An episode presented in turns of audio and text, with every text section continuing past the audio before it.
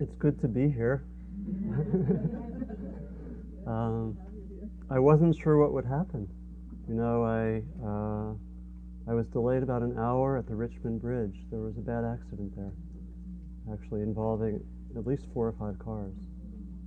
And um, Rasika suggested that we just have a, a moment, uh, maybe to uh, send some prayers or energies or blessings, because it's certainly that those people must be in, in shock who are involved with that and, and in a difficult state right now. So maybe just take a short time.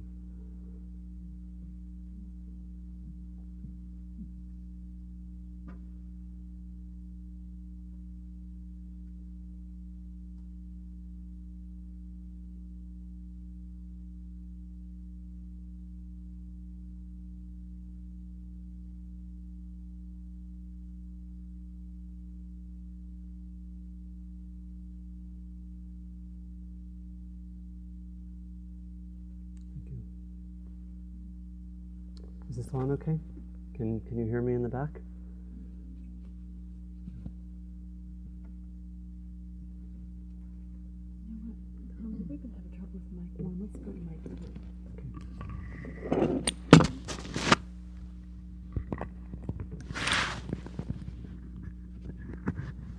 Is this a little better? Okay.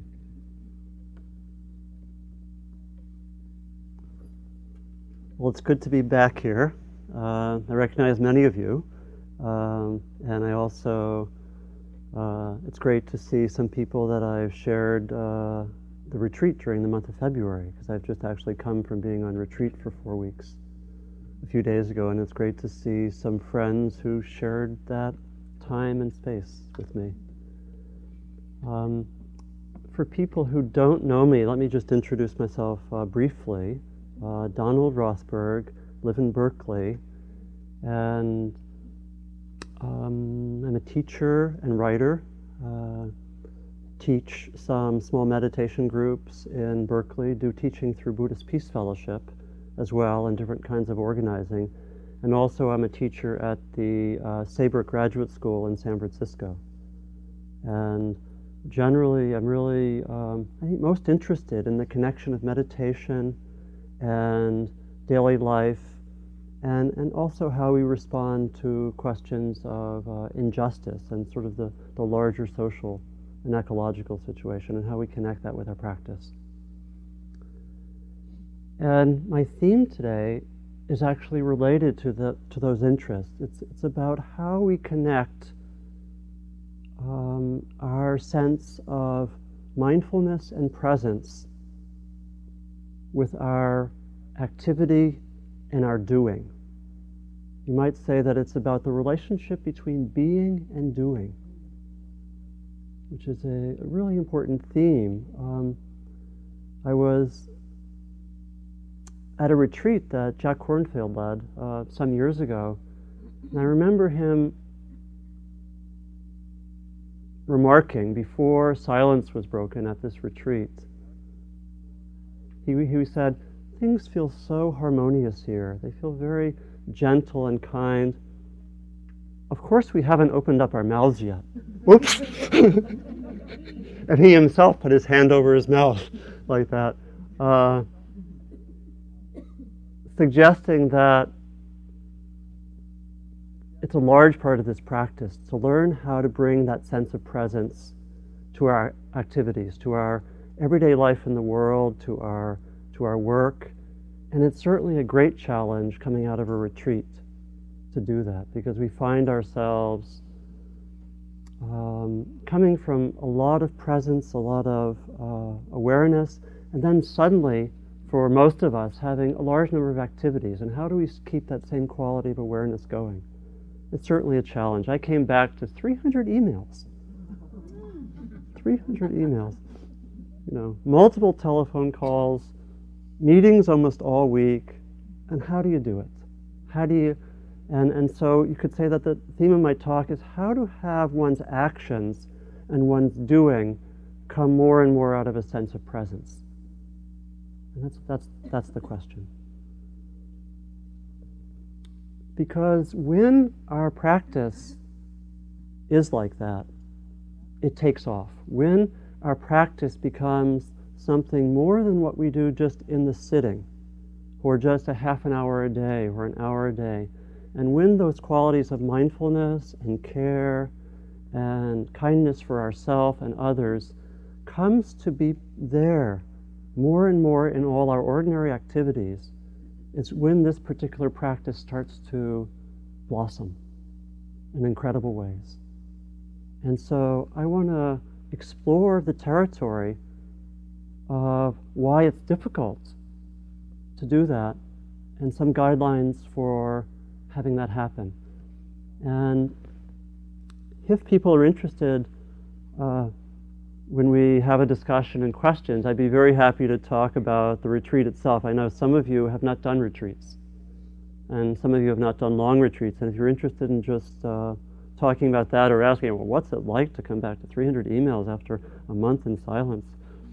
Um, I won't go into it in depth now, but it's, it's, it's, um, I'd be happy to, to go in that direction during, during the discussions. In this culture, we get lost in our doing. Most of us do. We often live our lives as if happiness is about completing our to do list.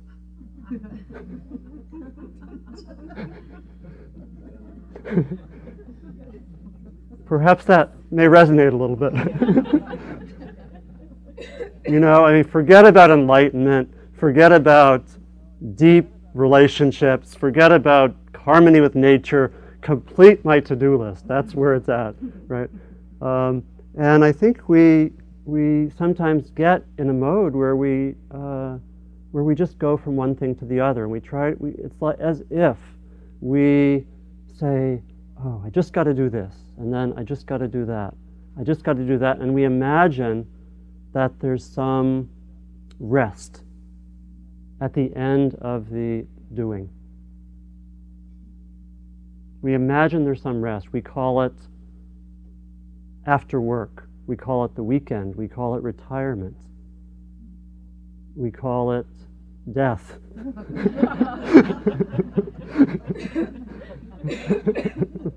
uh,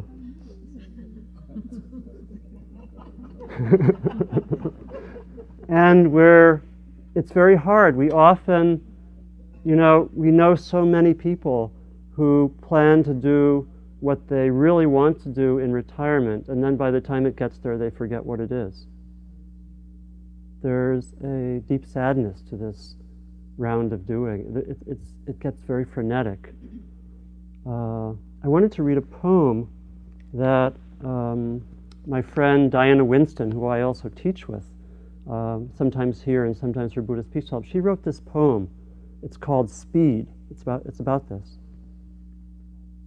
I don't have time to write letters, read books, visit my friend, play with my little brother, kiss, touch, sigh, dance, relate, eat ice cream, make music, cook, pray, smell, meditate, take a walk. My God, make it all stop. I don't have time and it's running out and I'm running fast and furiously and I want it to stop and it's painful. Why won't it stop? Can't you make it stop? My God, what's wrong with this country? Have we all gone crazy? Are we insane? We've lost touch. We've lost touch. We've got to stop this endless running about. All I want to do is slow down, just crawl into bed and rock myself to sleep. Not this craziness, not this crazy running about. I am so tired. Please, somebody, you have got to help me stop. Mm.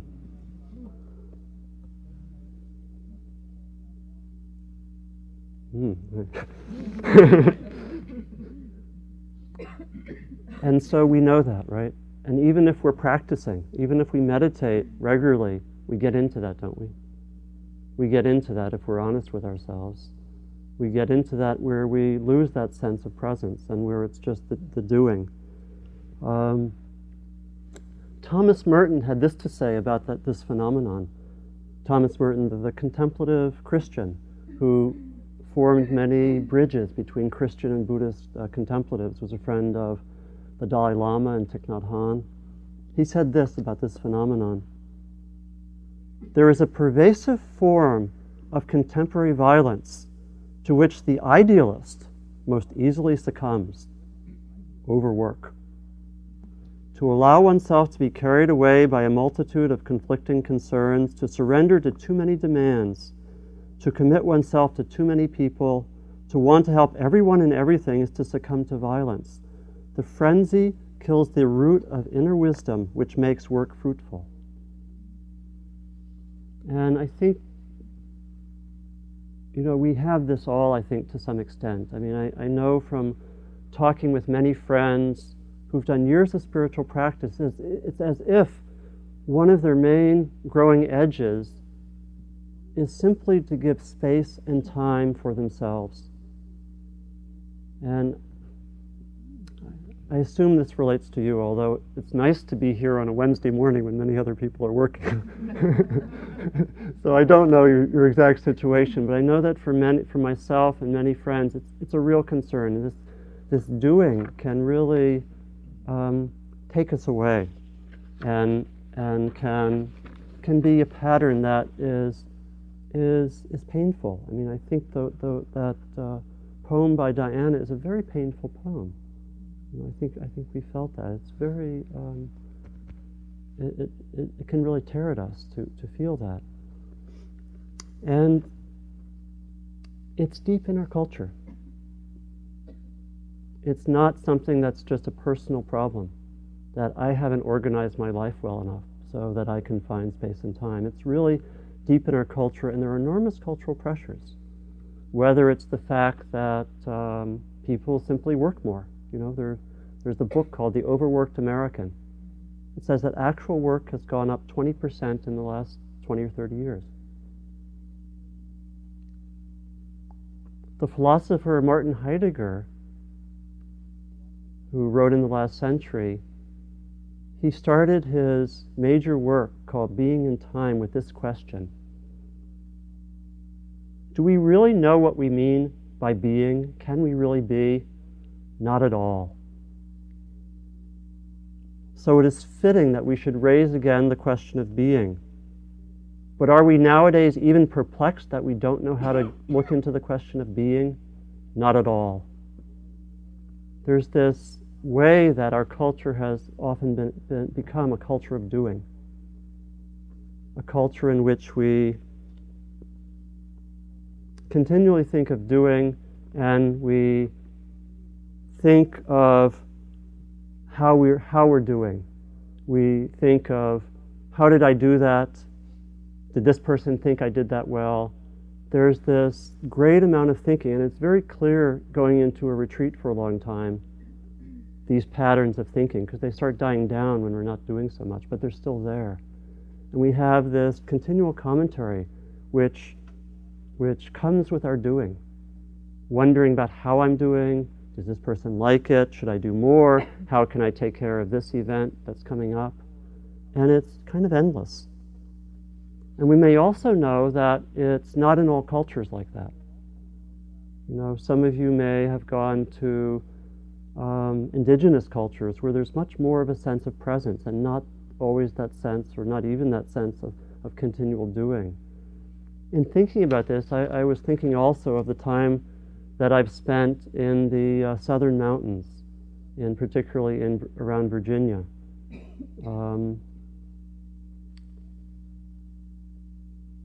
there's a quality of being more in the present that I found in, in that culture was really more like the 19th century. And I was thinking of, I had a friend uh, named Guy Townsend who died in um, 1975. And w- when I was um, you know, just around 20, I spent a lot of time with him. He taught me how to um, find plants and identify animals a lot, and we used to spend a lot of time in the mountains together. He didn't say much, and, and we used to have what uh, the neighbors around there called famous conversations, or famous conversations. We would just sit there, and I was mostly living in Massachusetts then, and we would just sit there, and he would say, got much corn up there in Massachusetts? and I'd say, and I'd say, yeah, it's, it's, it's a fair amount up there. Then we just sit there for about three or four minutes. How about peaches? we go on like that for about an hour. I think he was not consumed by doing. uh, and it's, it's a very fond memory to, to, to think of that. Um, from the point of view of our practice, being in this culture and being embedded in those cycles of doing, when we actually look more carefully, we see that we tend to identify ourselves as doers. We come to think of our most basic identity as being that of a doer. I am taking care of this. I am strategizing so this event will happen well. I am repairing this. I am doing this. I am doing that. And our identity comes to be a little more narrow. And who I become, I'm the doer. I'm doing everything. I'm responsible for doing this and doing that. And in itself, that's not a problem per se. It's only if we think essentially that's all I am. And the problem in this culture with the incessant doing is that we often come to think that's pretty much who I am. I'm a doer. And we really see this when we practice. You know, we can see this in the planning and the continual uh, reference to action and doing. And I guess I really invite you to, to see if that's true for yourself.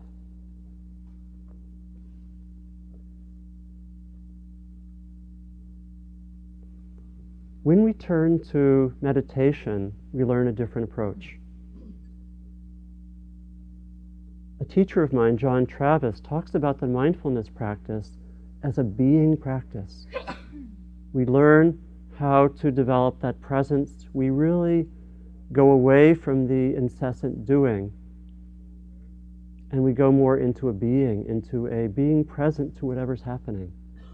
And it's not very easy at first. And, but what we do is that we evoke a sense of presence. And we come more and more to be able to be present with things without trying to manipulate them, without trying to be the doer in our meditation. To just be present with the breath without controlling the breath. Not always easy, right? You know, at the, at the beginning. Just to be present with the emotions that come up without having them be different not so easy. Just to be present with a knee pain and to be with the sensations and just to be present without trying to change it. Even if we know that it's just temporary, it's not going to particularly hurt us. Not so easy. And so we cultivate this presence in the practice. In doing so, we really see a lot of the ways that it's difficult to be present. And a large part of the practice, particularly in the beginning period, is to really see more clearly how it's difficult to be present. For many of us, how it's difficult to get out of a doing mode. I found myself, when I first started doing meditation practice, um, I come from a family of planners. Some of you may also. And I found myself, when I first was meditating, seeing that I, a lot of my meditations were planning sessions. and I thought they were pretty good planning sessions, right? you know, I had great ideas came up, and I got an idea how to do this or that, and um, it definitely helped me become a better doer. Right? uh, but I also got to see that it was kind of incessant, that if I had to do something tomorrow, um, I didn't just think about it three or four times. I could see in my meditation, I thought about it more like 80 times and repeated it over and over and over and over. And I always found it interesting.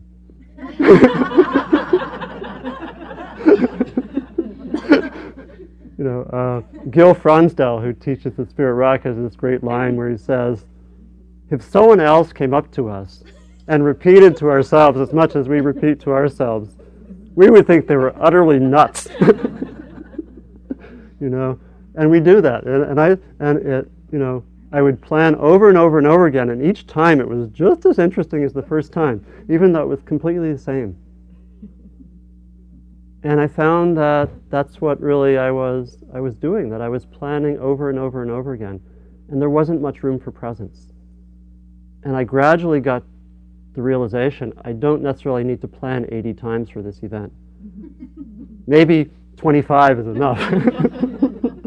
you know. Um, so we see those patterns when we practice. We see how we may, many of us, be incessant doers. We see how we, we may be preoccupied with the future, with the past.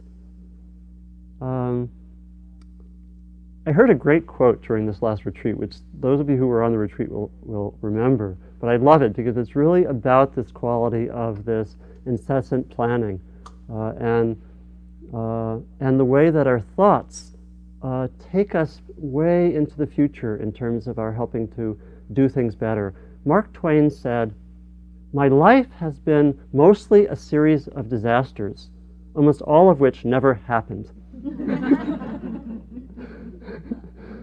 uh, so, so we see that. We see where our uh, planning is compulsive, basically. Again, there's nothing wrong with planning. There's nothing wrong with good planning. And in fact, there's nothing wrong with doing. The problem is when it becomes compulsive.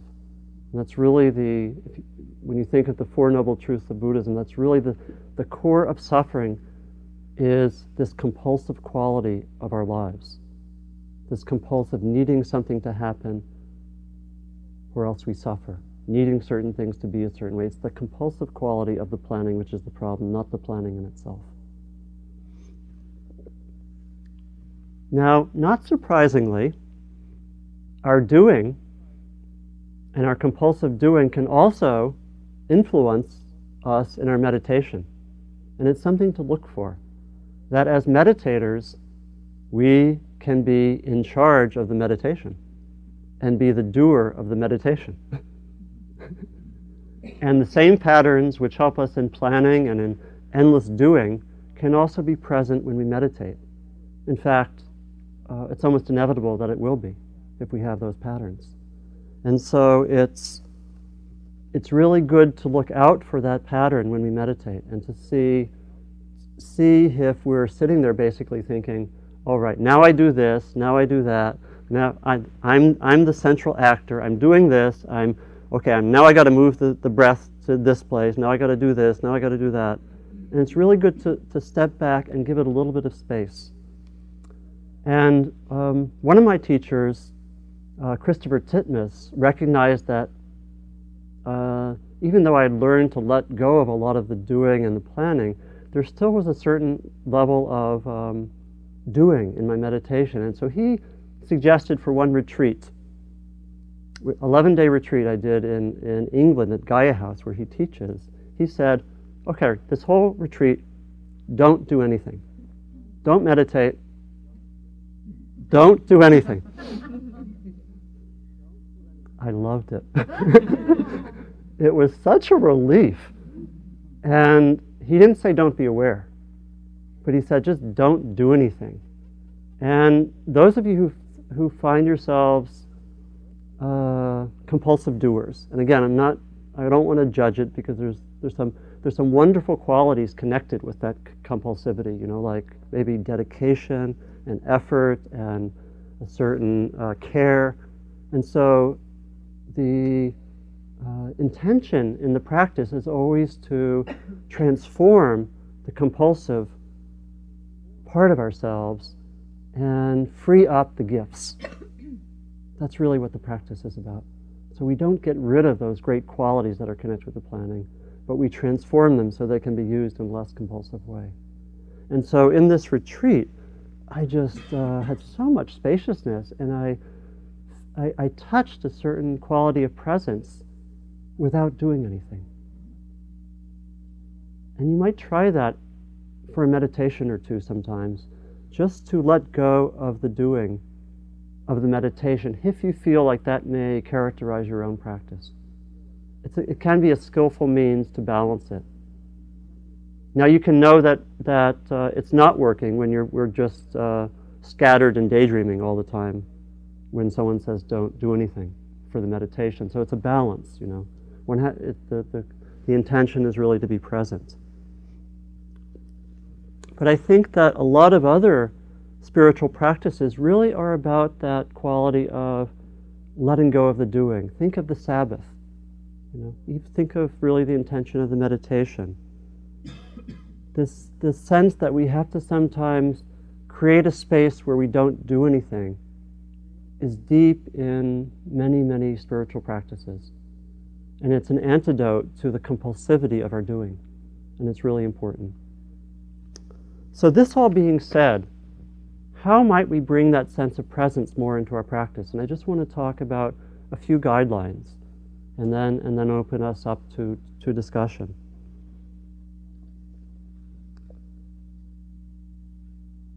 A really important way to have that sense of presence come more out, uh, to have our sense of presence be more there in our doing, is to be in our bodies and stay connected to our bodies.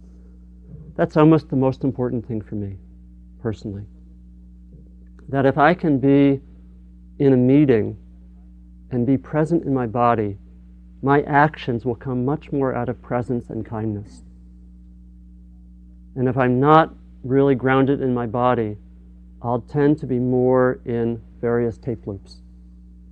And so the practice which we do in this meditation of being with the breath and being with the body is an incredible resource for developing that sense of presence in our action. And so just to be continually more and more in our bodies is, is tremendous. It's really, uh, and it's happening when, we, when we're with the breath. And it's something that we can gradually bring into our daily lives more and more. So it, it, it means, and, and it's also a way of having the practice be there even when we don't have so much time to do formal meditation. We can be present in our bodies and be cultivating awareness when we're at meetings, especially if we're not talking. But also sometimes if we're talking as we, as we get better at it. We can do it when we're doing manual work washing the dishes, um, doing work that doesn't necessarily take thought. Instead of daydreaming, we can really be with our bodies. We can do that when we're walking. We can, we can um, be with our bodies when we're walking rather than, uh, rather than just let our minds go wherever it goes. Um, when I was first starting meditation practice, I didn't have a car, and I was living in Boston and I walked a lot. And I loved the walking. At a certain point, I said, I can use the time I'm walking to do walking meditation because I, I, I was really in love with the practice and I, and I wanted to have more moments for awareness. And I, had, I, I was a student then, and I had a limited amount of time that I could actually give to the practice. So to find I could do walking was incredible. So it's that staying in the body which is so important because the meditation that we do is really about the integration of mind and body. And it's about developing that unity of the unity of our being so that we can be more present. Because presence is really about being together, having the different parts of ourselves together rather than fragmented. And for most of us, being present with our body helps that integration process to proceed. So it's really, it's really a crucial first, um, first guideline. A second thing that's really, really helpful is to stop a lot, is to bring ourselves back to presence.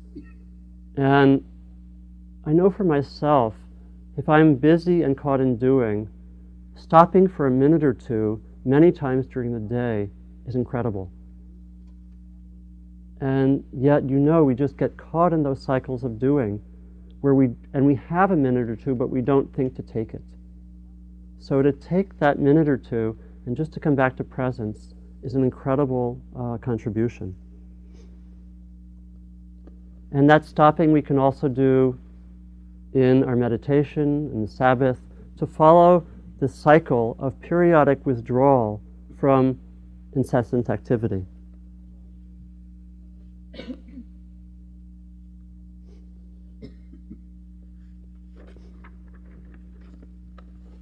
Another um, aspect that really helps is to be clear about our intention.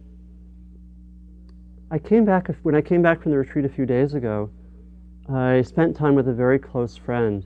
We actually made a vow together, which we hadn't done before. We vowed, I'm going to support you for us to have presence and kindness to be the root of every action we take. And it's incredibly powerful to make that kind of vow. It kind of keeps coming back to me. And in fact, intention and the intention to be present has far more power than we think. So, to be clear about our intentions is very, very crucial. In fact, those of you who know um, the Buddhist psychology know that the core Buddhist understanding of karma, and literally karma means action, actually. Literally, karma means action. The, the key to karma is intention, is having a clear intention, and having intent to, and to intend to be present, and to have that strongly is of tremendous importance.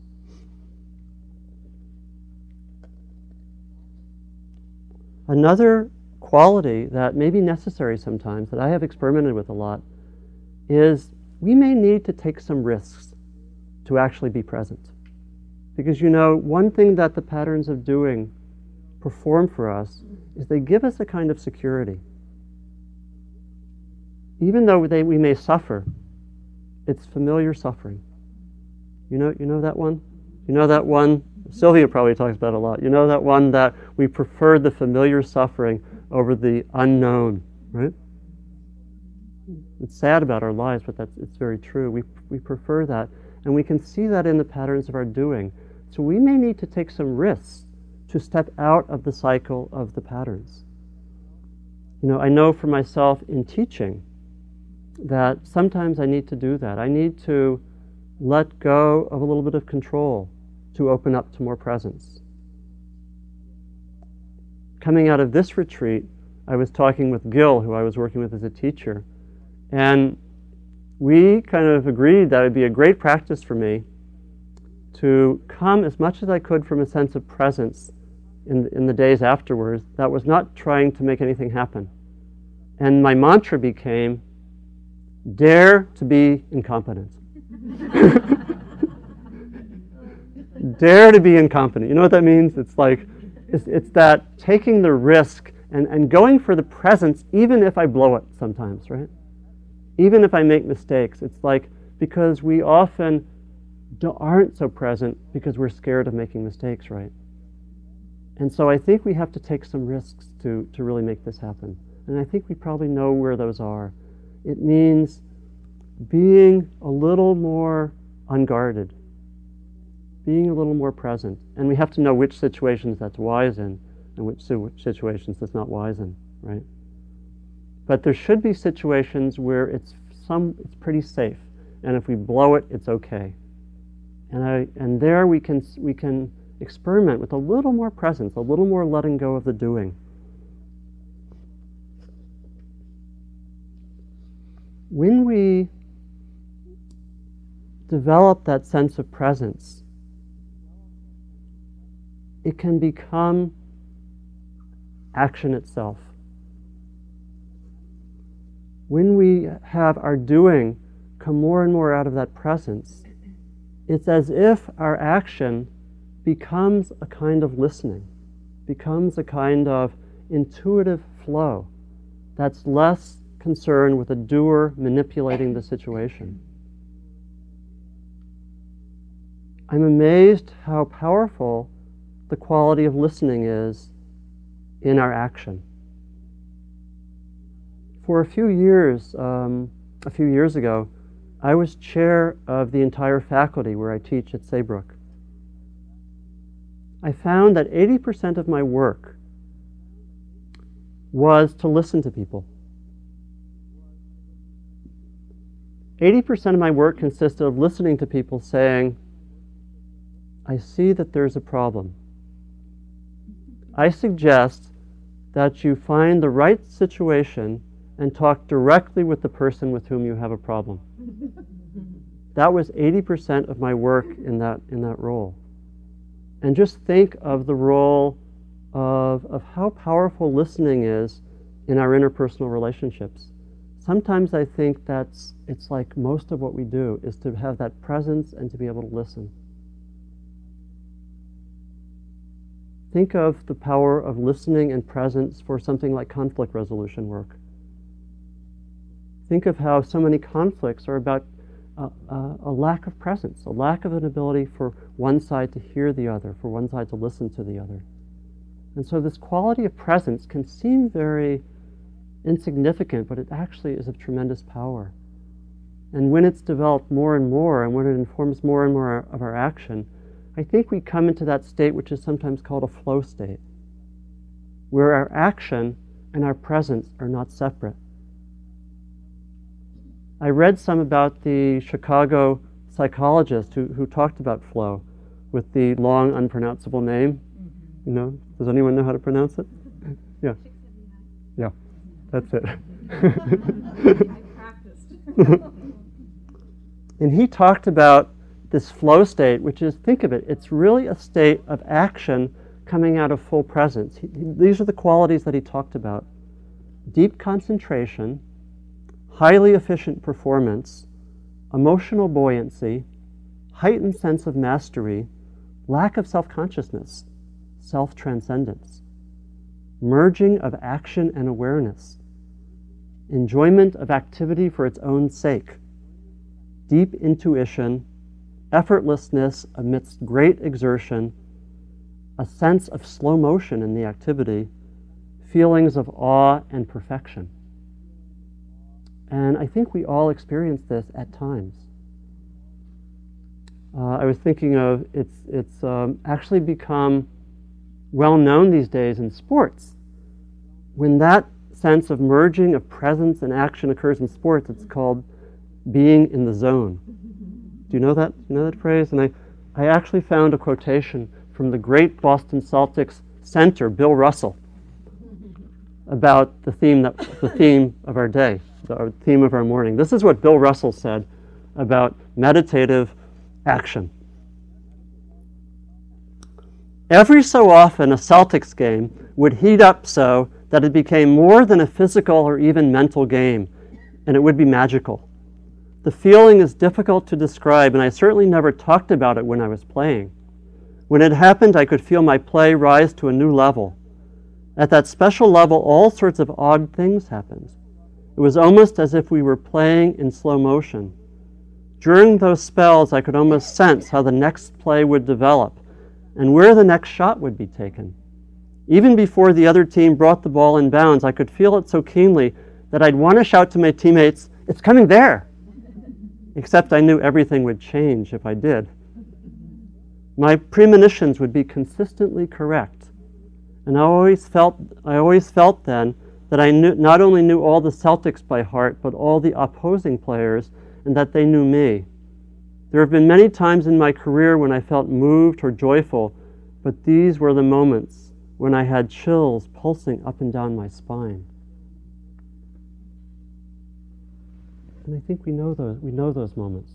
These, are the tastes of this, where we're, I think, heading in terms of connecting our, our action with presence. You know, I was thinking of uh, one of the first times I remember having that sense was as a student, when one of the rare times like I was completely immersed in writing an essay without looking around, and, and I was immersed in it for three and a half hours. And I came out of that and I said, that was magical. Something magical happened there. And I think we know that in being with certain people, in uh, a lot of music and jazz is about that. A lot of being in nature may have that quality. And I think we taste there that, that, that sense of how, the, um, how our action and our presence can merge. So I wanted to close by reading something from uh, Chuang Tzu, who lived um, just a little bit after the time of the Buddha. And the Taoist tradition really, in many ways, is about cultivating this quality of action. They call it uh, non action her wu wei in Chinese, and some of you know that. So I wanted to close with this reading from, from Chuang Tzu. This is called action and non action, and he's, he's talking about that. Non action is action coming out of presence. The non action of the wise person is not inaction. It is not studied. It is not shaken by anything. The sage is quiet because he or she is not moved, not because he or she wills to be quiet. Still water is like glass. You can look in it and see the bristles on your chin. It is a perfect level. A carpenter could use it. If water is so clear, so level, how much more the human spirit? The heart of the wise person is tranquil. It is the mirror of heaven and earth, the glass of everything. Emptiness, stillness, tranquility, tastelessness, silence, non action. This is the level of heaven and earth. This is perfect Tao. Wise people find here their resting place. Resting, they are empty. From emptiness comes the unconditioned. From this, the conditioned, the individual things. So from the sta- sage's emptiness, stillness arises. From stillness, action. From action, attainment. From their stillness comes their non action, which is also action, and is therefore their attainment. For stillness is joy. Joy is free from care, fruitful in long years. Joy does all things without concern. For emptiness, stillness, tranquility, tastelessness, silence, and non action are the root of all things. Thank you.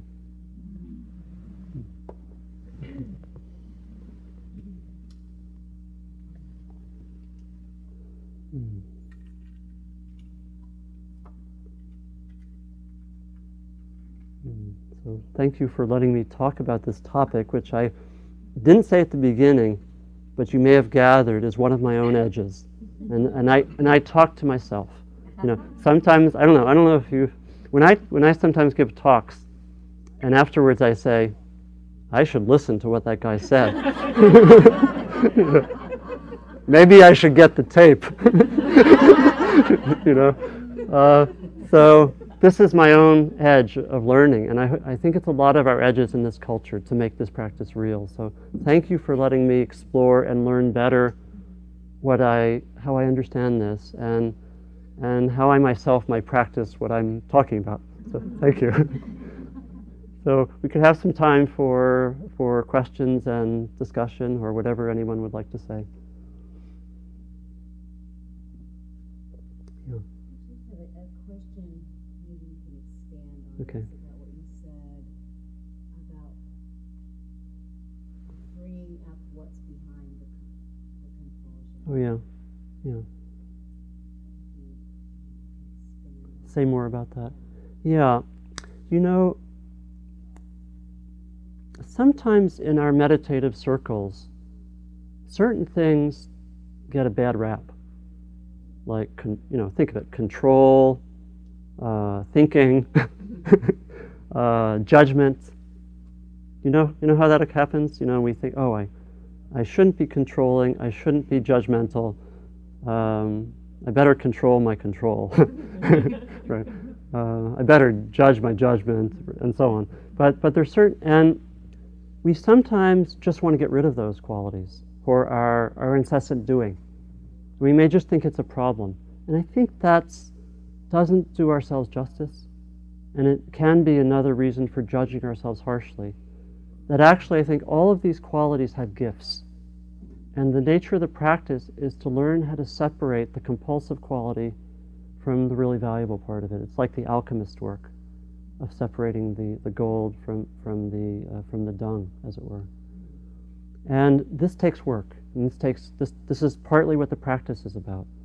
You know, and I think I talked one of the times I was here before, I talked about how this is possible with the theme of judgment. So, for example, I may, you know, uh, some of us uh, may tend to be judgmental about ourselves and about other people. And it's something that is not a very pleasant aspect of ourselves and can make relationships harder. Nonetheless, we may, we may see a lot of things pretty accurately. And so the question is how do you keep the clear perception and not have the emotional sledgehammer on, on oneself or on other people? Because it's not as if you just get rid of everything. The judgment carries some wisdom. You know, the same thing when I talked about anger the other time. Anger can carry some wisdom.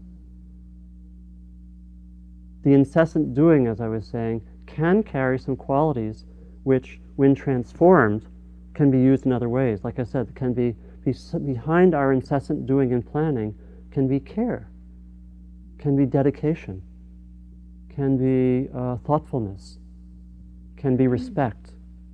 And yet, when it gets caught up with the compulsive qualities, well, uh, it gets tainted to, to some extent. And so, how do we do that? How do we how do we do that? I think we do it by by the practice. You know, and sometimes it's helpful to focus on a particular quality or a particular aspect and, and really look into it. But I think if we look deeply and consistently into our doing, for example, if we're, if we're incessant doers or planners and we're caught up with it, if we try to, um, you know, I'm, I'm not saying it's not helpful just to stop sometimes and, and not do, but it's also good to look at our motives for our, for our doing. And if we look into those, we probably will find that they're a mix of compulsive and more noble intentions. And that only comes by, by really doing the mindfulness practice and looking.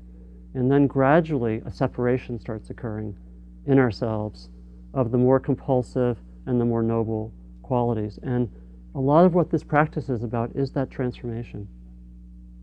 Because we, we wouldn't want to get rid of our thinking. We wouldn't want to get rid of our, our discernment. We wouldn't want to get rid of our doing. But how do we separate it from compulsion? That, that's the work. Yeah. Donald, something you just said that even if your judgments are accurate, Yeah. you know, I'm struggling with this too. I, I feel that what, the, the, the judge, the energy of the judgment itself creates what we see as accurate. Mm-hmm. So we might, so our judgments actually aren't accurate. We're, might not always be so accurate because the act of judging Yeah. energetically creates what we're judging. Yeah, let, let's not say that the judgments as a whole are accurate. Let's say that they contain, they may contain, they may not, but they may contain some accuracy, such as when, when I see the faults of my friend um, and I'm angry about it, I may see things uh, with, with a certain, you know, and I may be motivated to see things with more discernment. But it's like the judgment is, is not just the, the, the seeing, it's the, because the judgment as a whole is the uh, sort of the embeddedness of an, in, of an insight into a larger framework of emotion and, um, and pushing away. But there can be, you know, I mean, it's the, it's the interesting phenomena that, like, when we're really angry at someone, we may see things that we don't see otherwise, right? We may have it, so there's some, there's some intelligence there, but it's just caught up in something that, that certainly makes it impossible to communicate that to the other person. Mm-hmm. So you're right. I think the judgment as a whole is not accurate, but there's there can be a component that's accurate. Does that help? Some? Yeah, except I'm not sure that if you're ju- if you're if, if the ju- if there's You're talking about the like where the energy comes from. Yeah. well also what the, where does projection fit in here because if Yeah. if you're angry and judging then are you really if you're triggered are you really seeing something that's really is, is your friend showing up as a mirror Yeah. Um, poss- you know, possibly just in in not as a whole, but but we may be able to see certain parts mm-hmm. uh, clearly, but not the person doesn't show up as a whole because we just focus on some right minute part of the person, so we don't see the heart or the the way the person's just like us, right right? right So. in that moment Yeah, yeah. I think what I'm trying to do is to suggest that this practice is more about transformation than about getting rid of whole parts of ourselves or whole functions of our being. Mm-hmm. Yeah, okay, thank you. Yeah, yeah, So or yeah. that's right. Yeah,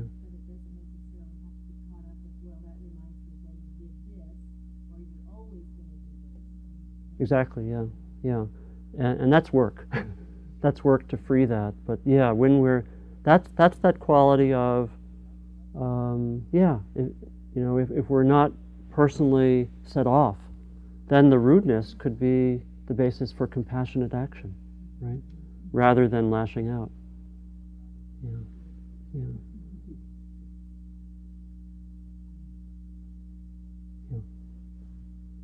Um, I'd like just to shift a little bit in terms of the doing, and I'd Yeah. like you to tell us how you felt and what you did with those 300 emails you and your initial response. That's what I'd like to know. Okay. Um, the first thing I uh, first thing is something I didn't do. I didn't look at, at them the day I got back from the retreat. Okay. Um,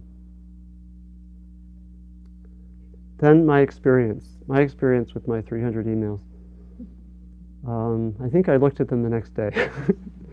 I got my emails, and at first my computer said there were only 100 emails. And I said, wow, well, that's not very many. I can deal with that. That's, that's, only, um, that's only three or four a day for the time I was away. That's, boy, why, wonder why there were so few emails. And then the computer start, you know how it sort of starts kicking in, 100 goes to 150, to 200 all of a sudden, and it, all of a sudden it was like 300. And I said, uh oh. um,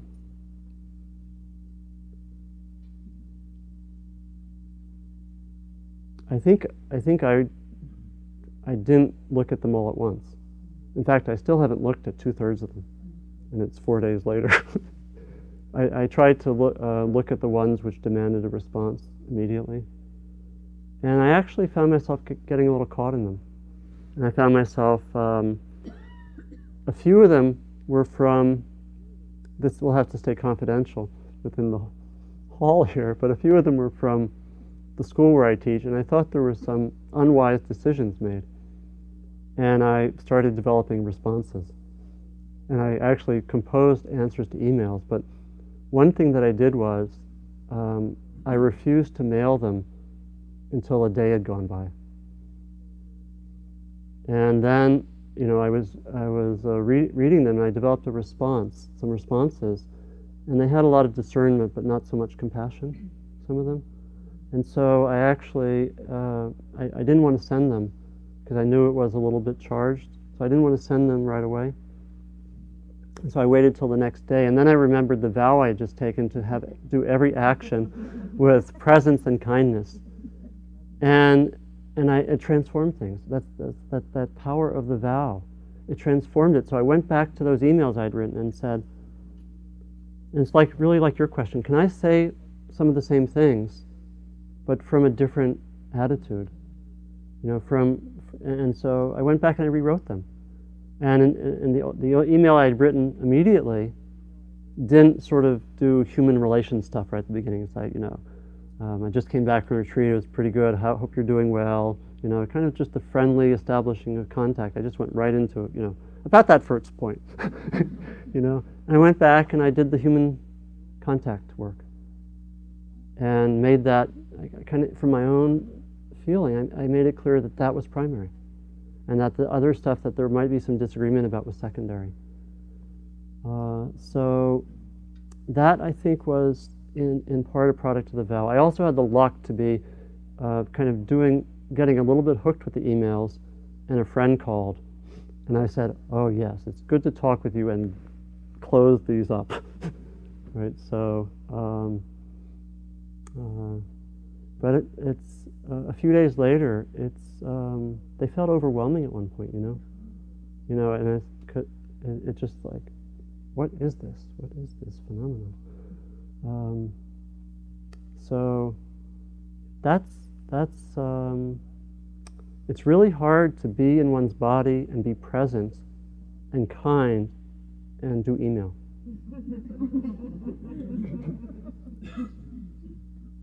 I want to do that. You know, I think think think about doing that as a possibility, as a practice. You know.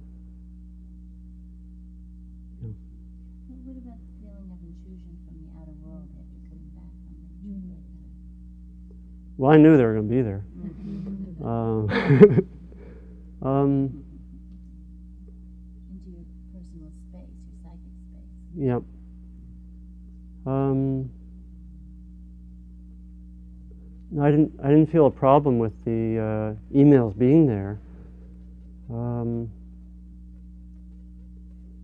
I felt like one of the things that I think that's helpful about the pre- about developing the mindfulness is that if I become reactive about the email, you know, I noticed. I noticed like um, a few, like two or three days ago, I had a moment of panic when when I when the emails were there and people were telling me their meetings all week long, and I was saying, "Oh, I thought I was going to have a little more space to keep this uh, to keep the momentum of the retreat going."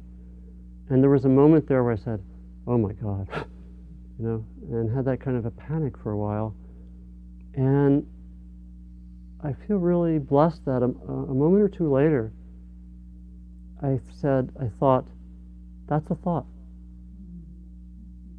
I don't have to buy into it, you know, and uh, I can I can um, I can come back to presence with the sense of being overwhelmed, and try to act wisely in that situation, which which isn't so easy, you know. But it, I think for myself it meant um, keeping some boundaries, watching the thoughts, and, and keep coming back to the presence, and knowing that the sense of overwhelm is, a, is also a repetitive pattern con- connected with fear. And, you know, not easy. And just the, the assurance that I really don't, you know, I can really, uh, I can answer them at my own pace more than what the pace is that's being given to me with the technology and some, and some of the people who send them want instant feedback, right, or instant response. I don't have to buy into that. Right? I can, I can come a little more out of my own um, sense of presence and wisdom, and it's not, it's not an easy situation. Yeah. So thanks, thanks for the question. It's, um, it's not easy. I think, so I think maybe we have time for one more question. Yeah. Donald, you spoke about conflict resolution, how approaching Yeah. the situation with compassion and wisdom. Yeah. And I sometimes I struggle with that because I, it depends on how the parties you're dealing with. I think it, excuse me, at work when there's a meeting of minds, when there's compassion on both sides, and sometimes that doesn't always happen. Yeah. And isn't it true if you can approach it first with compassion, if this another party doesn't react that way, you have to change your approach. Yeah. I think this is. Uh, I think this is where that quality of presence comes in, uh, and and where the um, our intentions to resolve conflicts will not always work. They depend on the conditions.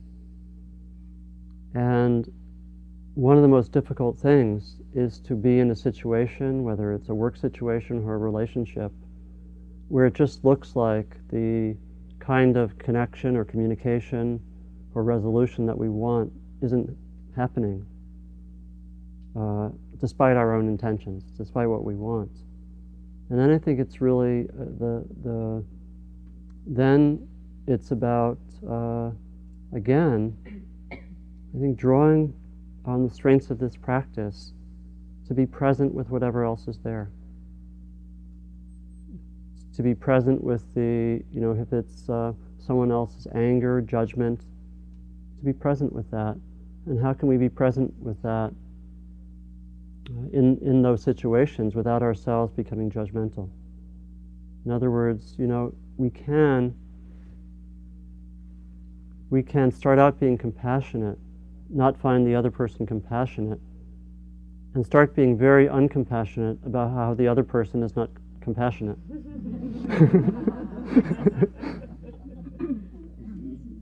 Mhm. Mm. so it's like uh, we're developing a mind that's larger than anything happening, any particular outcome happening. That's what we're doing. And it's great when the compassion meets the compassion, but it, it doesn't always. And we still have to act with presence and with wisdom and with kindness. It's hard. It's the it's the hardest thing maybe. Yeah. So think we're at the end of our time. I want to thank you all for. I could stay here quite a while more. Uh, thank you for your uh, great questions and attention and and uh, again, let me know what you find with with these kind of inquiries. I'd really love to hear back from people. Thank you for listening. To learn how you can support the teachers and Dharma Seed, please visit dharmaseed.org slash donate.